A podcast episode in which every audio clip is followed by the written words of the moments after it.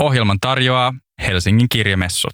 Osta liput ennakkoon helsinginkirjamessut.fi. Radio Helsinki virittäytyy Helsingin kirjamessujen tunnelmaan koko syksyn ajan meidän kymmenenosaisessa sarjassa, jossa tavataan kirjamessujen kiinnostavimpia kirjailijoita ja puhutaan heidän uutuusteoksistaan sekä kenties väitellään tai ollaan yhtä mieltä riippuen väitteestä, jonka kukin kirjailija on studioon tuonut. Mä en vielä lähde arvioimaan, miten tämän päivän väitteen kanssa käy, vaan saatte kuulla sen tämän tunnin aikana.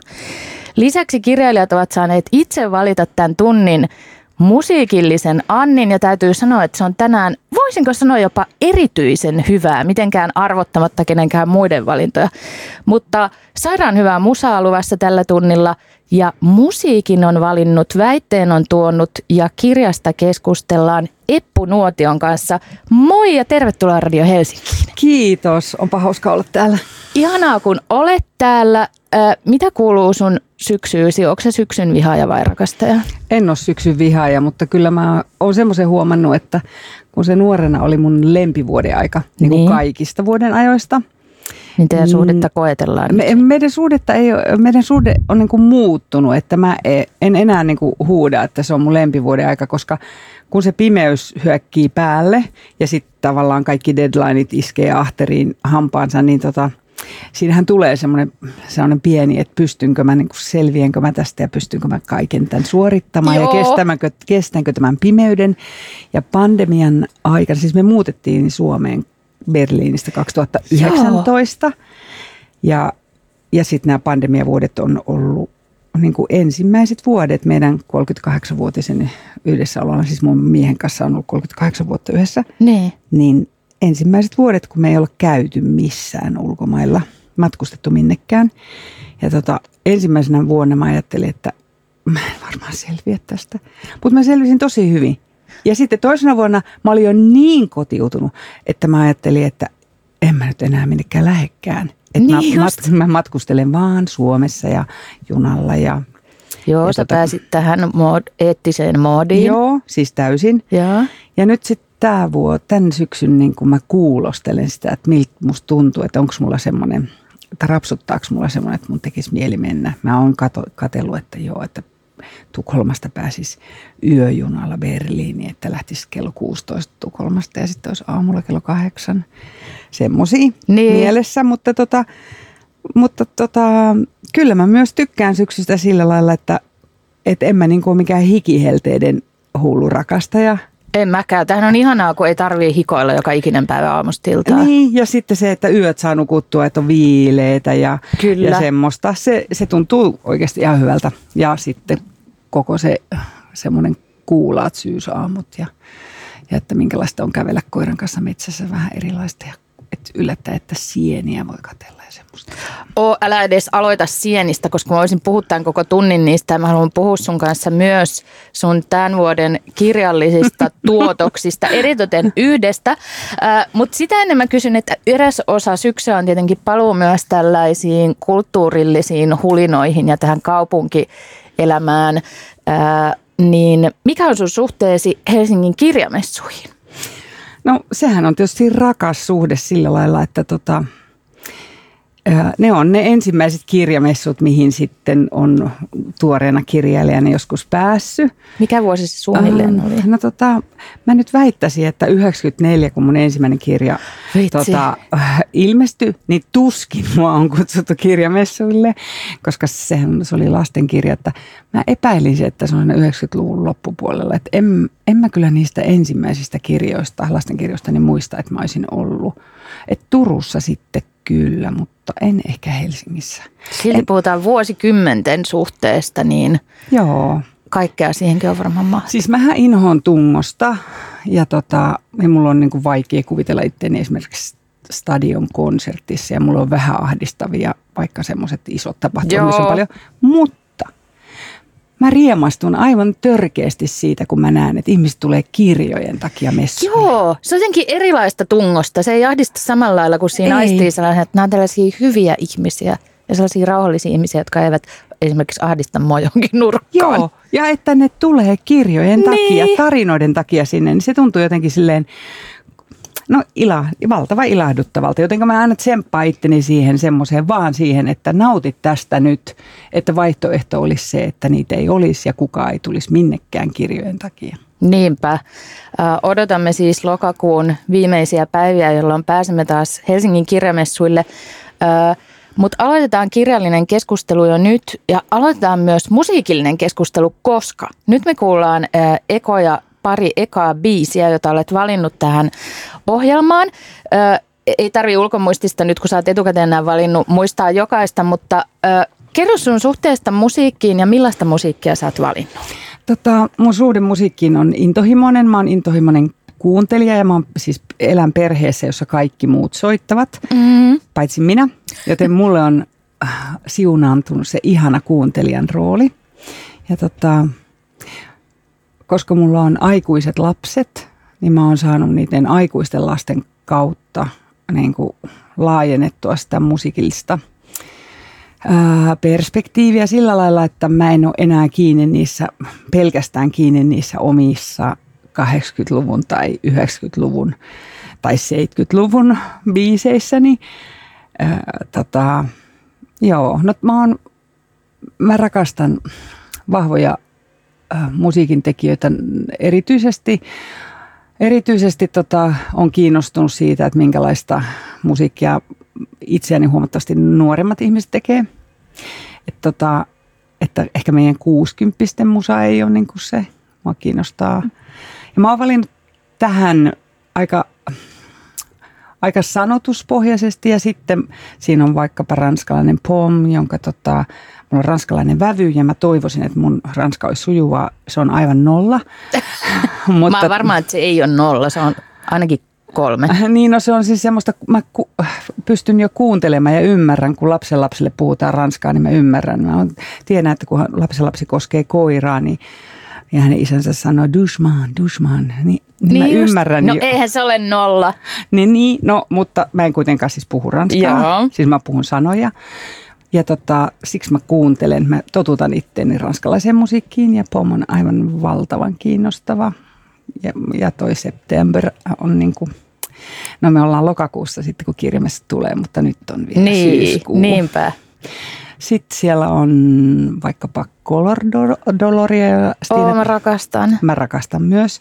Stiina Koistista on saanut seurata ihan nuoresta, nuoresta asti, nähnyt niin kuin ne vaiheet ja tota, ja saanut, saanut kuulla, kun Stiina laulaa meillä kotona, vaikka, vaikka tuolla Hiittisissä silloin, kun siellä saaristossa asuttiin. Joo. Ja hän on mun ihan yksi suurista idoleista. Ja tota, siksi häntä. Joo, joo. Ja sitten tota, Sauli Putro on niin armoitettu lyyrikko, niin kuin kirjallisesti sellainen, että voi vaan ottaa hatun pois kaikki ne hatut, mitkä mulla on ikinä vuosikymmenten aikana kertynyt päähän. Mä otan monia. pois niin monet hatut hänen edessään. Sitten siellä on tota freelancereiden, kaikkien freelancereiden biisi. Tapio Rautavaara juokse sinä humma, kun siinähän sanot, että niin pieninä palasina on leipäni maailmalla. Allekirjoitan. Ja tota, sitten vähän lyytiä. Joo, se on, mä, ne on aika tota, sanotus sanotusvetosia ja sitten tota, artistivetosia siinä mielessä, että kukaan näistä artisteista ei ole semmoinen yhdentekevä tai semmoinen tau- tausta musiikkiartisti. Ei, joten pitäkää korvanne auki myös äh, lyyrisesti näiden äh, musiikillisten esitysten aikana. Ja erinomaiset siis valinnat Lyytikin ja voi vitsi mikä tekstittäjä hänkin Aivan on. uskomaton. On, niin ja. ihana. Joten äh, tästä tulee hyvä tunti kaikkinensa. Jatkamme Eppu Nuotion kanssa ihan just. Ohjelman tarjoaa Helsingin kirjamessut. Osta liput ennakkoon Helsingin kirjamessut Fi. Radio Helsingissä virittäydytään Helsingin kirjamessujen tunnelmaan viikko tolkulla ennen messuja koko tämän syksyn ajan, mikä on aivan ihanaa. Eppu Nuotio on tänään mun vieraana ja äh, sä oot semmoinen, mulla on ainakin tällainen mielikuva, sellainen hyvin tuottelias ja, ja ehkä näin ajallisesti tapahdu samaan aikaan, mutta ikään kuin sulla olisi monta projektia aina pyörimässä, mutta ehkä sä jotenkin upeasti jaksotat niitä, mutta sun kirjallinen tuotantosi on hyvin laaja ja monelle äh, kirjallisuuden sisälliselle kentällekin sijoittuva. Mutta tänään me puhutaan leinikkimekosta eritoten. Mikä sen genre on, jos joku ei vielä ole siihen perehtynyt? No kai sitä on niin kuin jotenkin määritelty ulkoapäin tämmöiseksi cozy crimeiksi. Se on siis se on dekkari kyllä, mutta siinä ei aivonkappaleet eikä veri roisku. Aivonkappaleet eivät lennä eikä veri roisku. Ja tota, niin, siinä, se, se on siinä mielessä historiallinen kirja myös, että siinä se rikos on tapahtunut jo kauan kauan sitten. Kyllä, ja se on siis tällaisen sarjan avaus, eikö niin? Toi cozy crime on muuten niin suloinen termi, koska se niin hyvin kuvaa sitä, että jos pidät, ja mä kuulun just tähän, mä en, mä en ole yhtään sellainen Nordic Noir tota, graafinen seksuaalinen väkivalta koko ajan roiskuu silmilleni sieltä. Ja se on varmasti ihan ansiokas genre ja ymmärrän, että monelle rakas. Mikä muuten sun suhde on sitten tämmöiseen niin kuin not so cozy crimeen? No tota, Mähän on aloittanut vähän toisen tyyppisenä, siis silloin kun mun ensimmäinen dekkari on ilmestynyt niin. Piimarin öö, tota musta, niin se ei nyt ollut mitään cozy crimea. Niin. Ja tota, maailma on niinä vuosina myös muuttunut. Se on tullut aina vaan väkivaltaisemmaksi ja väkivaltaisemmaksi ja sitten musta tuntuu, että lopulta, että mikään niin kuin väkivallan määrä ei riitä. Että enää ei riitä, että on seitsemän murhattua lasta, että nyt pitää olla 12 vähän. niin, niin tota, mä niin kuin jotenkin – mä tajusin, että mä oon myös muuttunut, että mun täytyy niin kuin päästä irti. Että mä en, se alkoi tulla semmoiseksi ahdistavaksi se kirjoittaminen, että mä en halua viettää päiviä, koska se on hirveän pitkä aika, kun kirjaa kirjoitetaan. Mä en jaksa niin. viettää päiviä ja öitä pohtien siitä, sitä, että miten joku on silvottu. En vaan jaksa. Just. Toi onkin muuten jännää, koska en ole ikinä kirjoittanut mitään dekkariin viittaavaakaan, että miten se tulee aivoihin ja olemiseen ja niin kuin sinne ei nyt tietenkään sillä arjen puolelle, että varmaan sehän normaalisti siinä toimit, eikä ne silvotut ruumiit koko ajan kummittele siinä, mutta kyllä se varmaan jotenkin värittää sitä arkea. Kyllä se silleen värittää, että tota, että sitten kun tekee niitä normaalia juttuja, on vaikka kaupassa, niin, niin kyllä mä koen, että on jotenkin rauhoittavampaa ajatella niin kuin sellaista rikosta, jonka, niin, joka on jossa ei ole tällaista niin kuin järjetöntä väkivaltaa. Ja kun se kuitenkin pitää ratkaista se, että miten se paljastuu ja miten, mitä tässä, mitkä ne johtolangat on ja, ja miten lukija tästä, mitä se missäkin kohtaa ymmärtää. Mm-hmm. Ja sehän pyörii mun päässä silloin kirjoitusaikana koko ajan. Ja sitten se tulee uniinkin, että sitten mä yöllä niin kuin tajuun, että ei, että tämä on niin kuin ihan väärään suuntaan lähdössä ja sitten mun täytyy korjata. Niin, niin kyllä mä oon silleen helpottunut, että mä en enää – että mä tein sen valinnan jossain vaiheessa, ei, että mä en voi enää jatkaa, että mulle riittää se, että uutiset on ihan täynnä niin kuin ihan hurjia tapahtumia, että en jaksa. Kuulostaa loogiselta ja hyvin ymmärrettävältä valinnalta. Ja ainakin mulle itselle tällaisessa rikos- tai joo, rikosgenressä on olennaisin se aivopeli, että pääsee niin kuin sitä palapeliä yhdistämään, niin senhän voi tehdä ilman sitä. Ja voihan se tarina silti olla jännittävä, vähän hyytävä, mutta se vaan tuo, ne detaljit ei niin kuin vyöry silmille. Joo, ja sitten ehkä tässä, tässä Leenikkimekossa niin kuin vielä se, että se, se mun päähenkilö, se joka niin kuin ratkoo tätä, on, on tämmöisen yhdeksänvuotiaan pojan yksihuoltaja äiti. Ja mä jotenkin halusin rauhoittaa hänen elämänsä että hänen elämänsä ei ole semmoista, että hän koko ajan pelkää kuolevansa tai että lapselle tapahtuu jotain tai sellaista. Ihanaa, armollista. Että, niin, että hänen elämänsä on ihan, oikeastaan ihan järjestyksessä. Kaiken kaauksen keskellä se on kuitenkin semmoista pikkuelämää. Ja että se, mikä on tapahtunut, se, se rikos, niin se on jossakin muualla.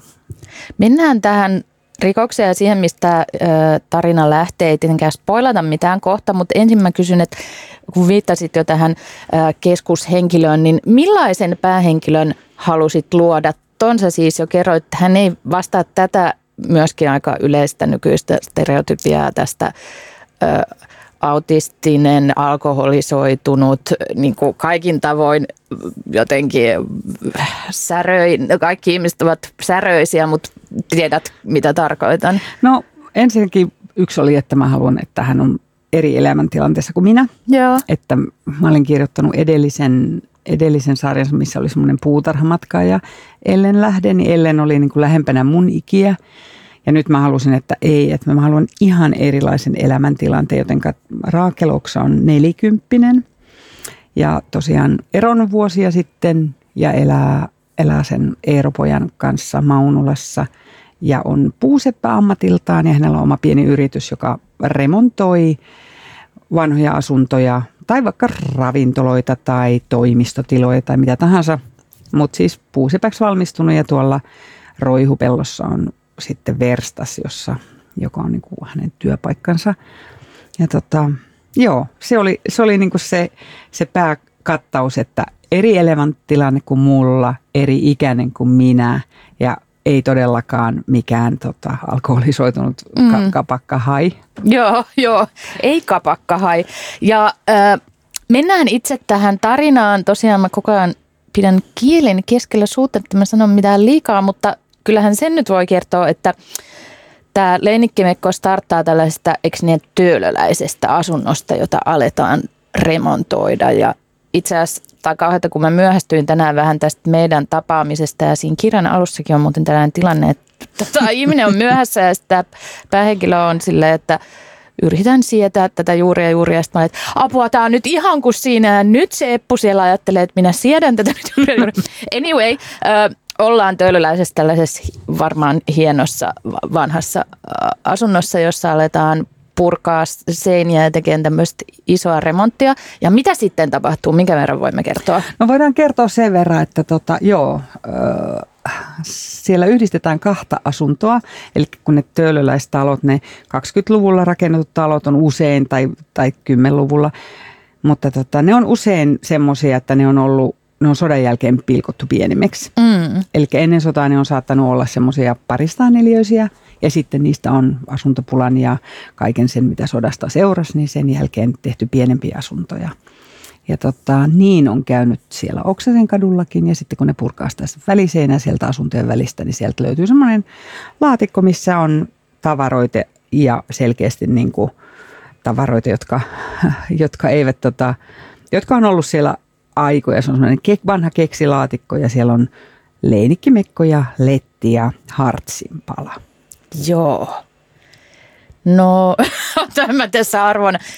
No, mi, annan sinulle nyt ohjakset, että mm, miten siitä lähtee sitten keriytymään no, eteenpäin? Raakel on siis sen tyyppinen ihminen, jota kiinnostaa historia ja niin kuin sen tyyppinen ihminen, joka jonka tunnistan myös itsessäni, että saatan jäädä pohtimaan sellaista, että jos mä näen vaikka pudonneen hansikkaan kadulla ja sitten mä nostan, poimin sen ja nostan sen jonkun sähkökaapin päälle, mm-hmm. niin mä kuitenkin saada, saatan jäädä miettimään, että kuka se ihminen oli. Joo. Ja niin kuin, että keneltä tämä on pudonnut, minne se on ollut menossa. Ja Raakel on tämän tyyppinen ja hän, kun hän saa tämän laatikon, niin hän näkee niin kuin selvästi sen kysymyksen, että – miksi tässä laatikossa on letti, leinikkimekko ja hartsinpala ja kenelle ne on kuulunut ja milloin ne on sinne laitettu. Ja sitten tämä kysymys lähtee vaan ajamaan häntä eteenpäin, että hän ei niin kuin enää saa sitä kelaa pysähtymään, vaan hän niin rupeaa selvittelemään, että milloin se seinä rakennettiinkin ja milloin tämä tehtiinkin. Ja selviää, että se ei olekaan sodan jälkeen pienennetty se asunto, vaan paljon myöhemmin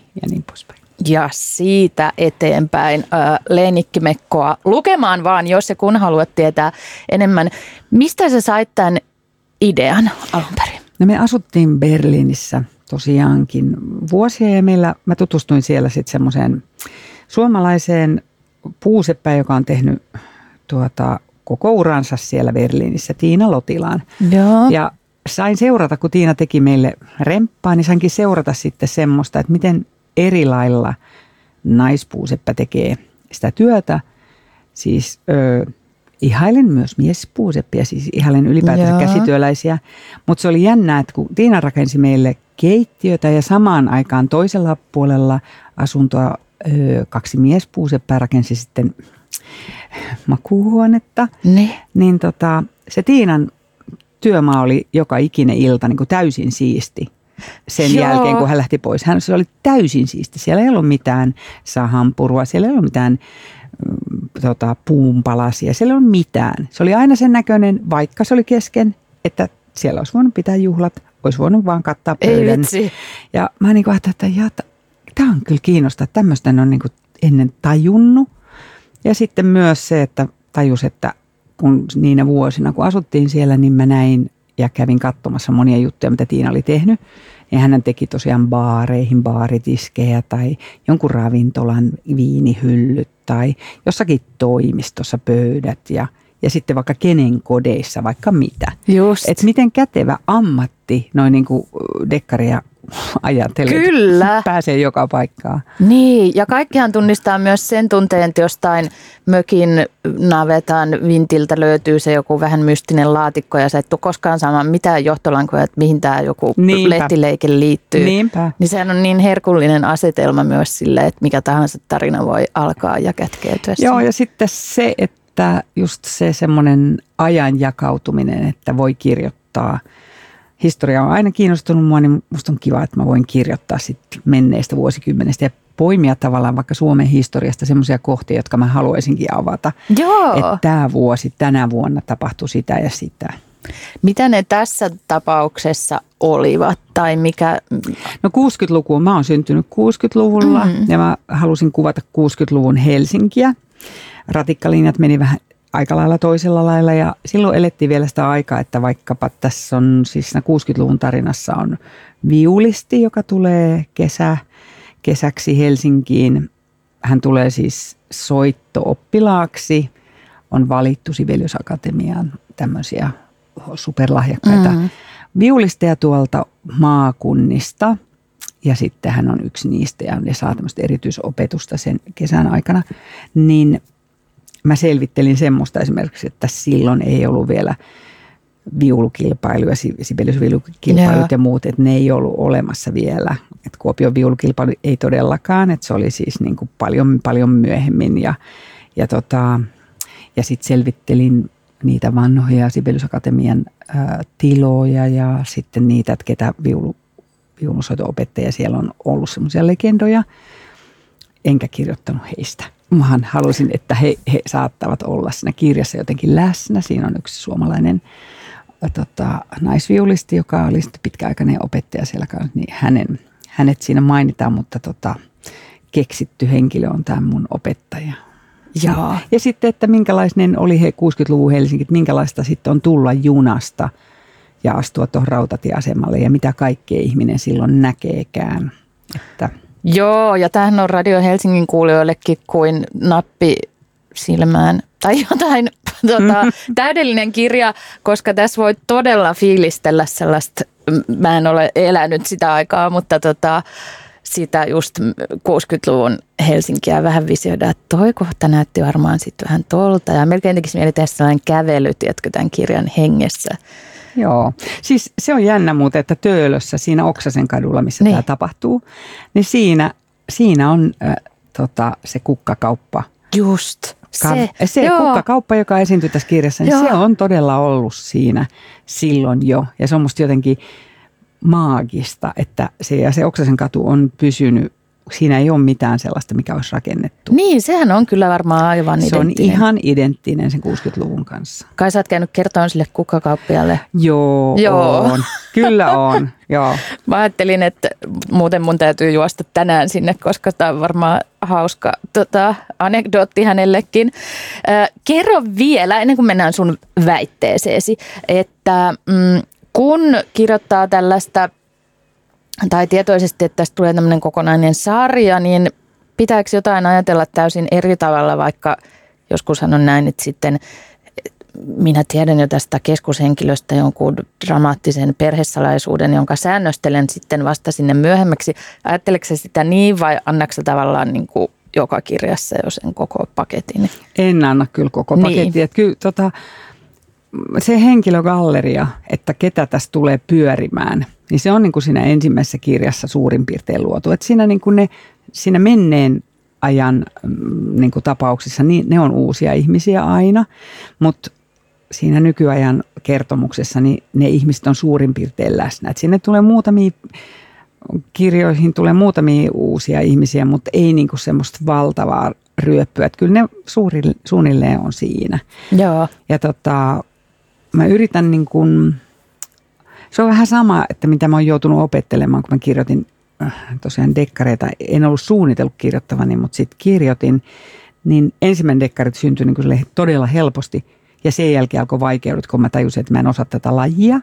Joo. Että tavallaan mä oon niin lörppö, että mun olisi tehnyt mieli heti kertoa kaikki. Ja sehän ei oikein, niin. se ei oikein käy.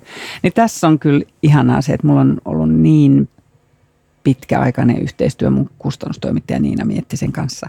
Että sitten me aina yhdessä käydään läpi sitä, niin kuin sitä isoa linjaa, sitä tarinaa. Me ollaan oltu pian 18 vuotta tehty yhteistyötä, niin se on semmoinen – se on semmoinen, mikä auttaa tosi paljon, että sitten tietää, että mun ei ole pakko pakata tähän ekakirjaan kaikkia. Joo, toi kuulostaa ihanalta, että saa yhdessä vähän juonia sen vakio kumppaninsa kanssa, että mitä tulee tapahtumaan. Kuinka monta osainen sarja tästä on tulossa? No toivottavasti tästä tulee nyt semmoinen, että mä voin sitten vielä, tota, kun mä en enää jaksa itse kirjoittaa, mutta mulla on sitten joku semmoinen semmoinen, jolle mä sanelen vaan, mä makaan sen oh. myös. Niin kuin Barbara Cartland. Joo. Eikö hänellä ollut sellainen joku? Kirjoitus siihen, että hän niin. käveli olohuoneeseen. Oi mä ootan noita päiviä kaikkien kohdilla. Niin, niin tota, mä toivon, että mun ei että et se loppu on jossain kaukana kaukana. Joo, kuulostaa hyvältä. Leinikkimekko on ihanaa cozy crimea, joten suosittelemme sitä lämpimästi. Ja Eppu Nuotio puhuu siitä äh, Helsingin kirjamessuilla lisää taisi olla niin, että kustannustoimittajasi juurikin siellä sua haastattelee. Joo. Ja se onkin hyvä valinta selvästi, koska hän tietää kaikki salaisuudet ja taustat, joten tulemme sankoin joukoin sua kuulemaan sinnekin. Ihan kohta sulla on vielä tuliaisina väite, jota käymme yhdessä läpi. Jatkamme Eppunuotion kanssa ihan just. Ohjelman tarjoaa Helsingin kirjamessut. Osta liput ennakkoon Helsingin kirjamessut Fi. Radio Helsingissä virittäydytään Helsingin kirjamessujen tunnelmaan.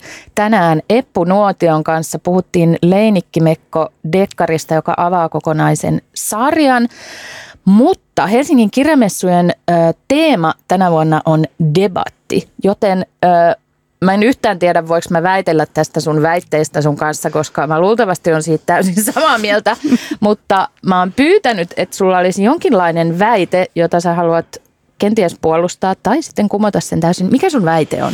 Mun väite on se, että, että lastenkulttuuri on tärkeä vain juhlapäivinä.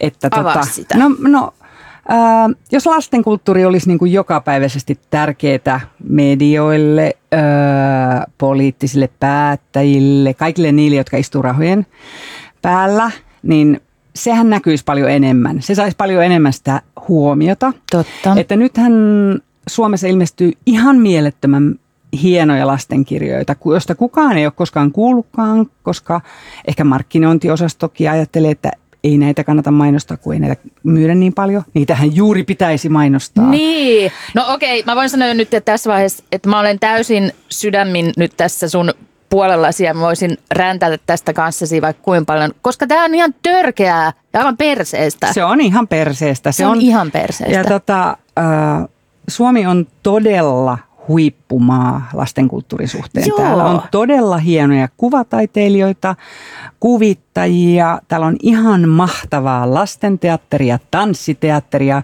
muotoilua lapsille tehtävää. Siis kaiken, kaikkea kulttuuria on sirkusta. Kaikkea on lapsille mutta sitä pitäisi vaan rummuttaa ja nostaa niin, että koska eihän meillä ole sitten kohta kulttuurin kuluttajia, jos ei me niitä lapsia totuteta ja kuinka kukaan voi löytää niin, jotain niin. kirjaa tai kuinka kukaan voi löytää mitään esitystä, jos ei sitä rummuteta. Ei ne äidit ja isät tiedä. Niillä on se arki pyöritettävänä. Ei niin, me ollaan siellä niiden meidän purokattiloiden luona. Nimenomaan. Tota, kuolemassa väsymykseen. Ja tosiaan, kun kyse ei ole siitä, että täällä olisi jotenkin köyhä tai kapea tämä tekijöiden sektori, vaan on vaikka mitä. Ja just jos puhutaan vaikka kirjallisuudesta, lasten kirjallisuudestakin pelkästään, niin itsekin välillä on silleen, mitä, onko tämmöinenkin olemassa? Miksi mä en ole ikinä kuullut tällaista? Joo, nimenomaan. Mutta kyllähän se kertoo paljon yhteiskunnan arvoista, että, että nythän on ollut viime aikoina just kritiikkiä siitäkin, että esimerkiksi kaikessa kulttuurikritiikissä ohitetaan ihan systemaattisesti lastenkirjallisuus tämmöisissä suurissa medioissakin, että ei sitä nähdä vaan niin niin, et, tai sitten se, on, sit se on niin, että se on niputettu, että sitten on aina semmoiset niin pikkuarvostelut, Niin. semmoiset seitsemän kirjaa, jotka, jotka käsittelevät jotain, Mm. niin ne siinä samassa. Tai, et, koska mä tiedän sen myös kriitikojen kannalta, että kyllä ne haluaisi kirjoittaa. Mutta se vaan, että tilaaminen on paljon vähäisempää. Että tota, eläköön lastenkulttuuri ja siis itse ajattelen, että en olisi koskaan selvinnyt lasteni kanssa heidän lapsuudestaan ilman sitä kulttuuria. Mä oon kiitollinen Joo. kaikille niille, kaik, jokaiselle konsertille, jonne ollaan päästy, jokaiselle teatteriesitykselle, jota ollaan päästy katsomaan, kaikille niille lasten, laadukkaille lastenohjelmille, joita on tullut. Ja Joo. lastenkulttuuri on semmoinen sitoutumisen asia. Mä, äh, mä ajattelen, että vaikka kuinka moni tietää, että sinfoniaorkesterit tekee upeita lastenkonsertteja. Niinpä, aivan liian harva Niin. niin. varmasti. Ja toi, mitä sanoit, on täysin totta, että kun ei se lastenkulttuuri ole mikään ylimääräinen luksus, vaan se olisi, niin kuin voi olla yhtä olennainen siinä selviytymispakissa kuin se joku sose-purkki. Todellakin. Että sehän on ihan voisi, on parhaimmillaan osa sitä arkea ja tukea, mitä se vanhempi saa ja sitä kaikkea. Niin ja sitten tota, se, että mikä muu voi niin kuin kasvattaa kaiken, kaiken tota, kaikkien tunteiden kanssa niin hyvin kuin, Mm. kuin kulttuuri, äh, lasten kirjat, äh, lasten laulut. Se, että lapsi saa tuntea, eläytyä jonkun pienen jäniksen suruun, niin se, hän käsittelee sitä omaa suruaan myös ja oppii tunnistamaan niitä tunteita. Että se on kyllä.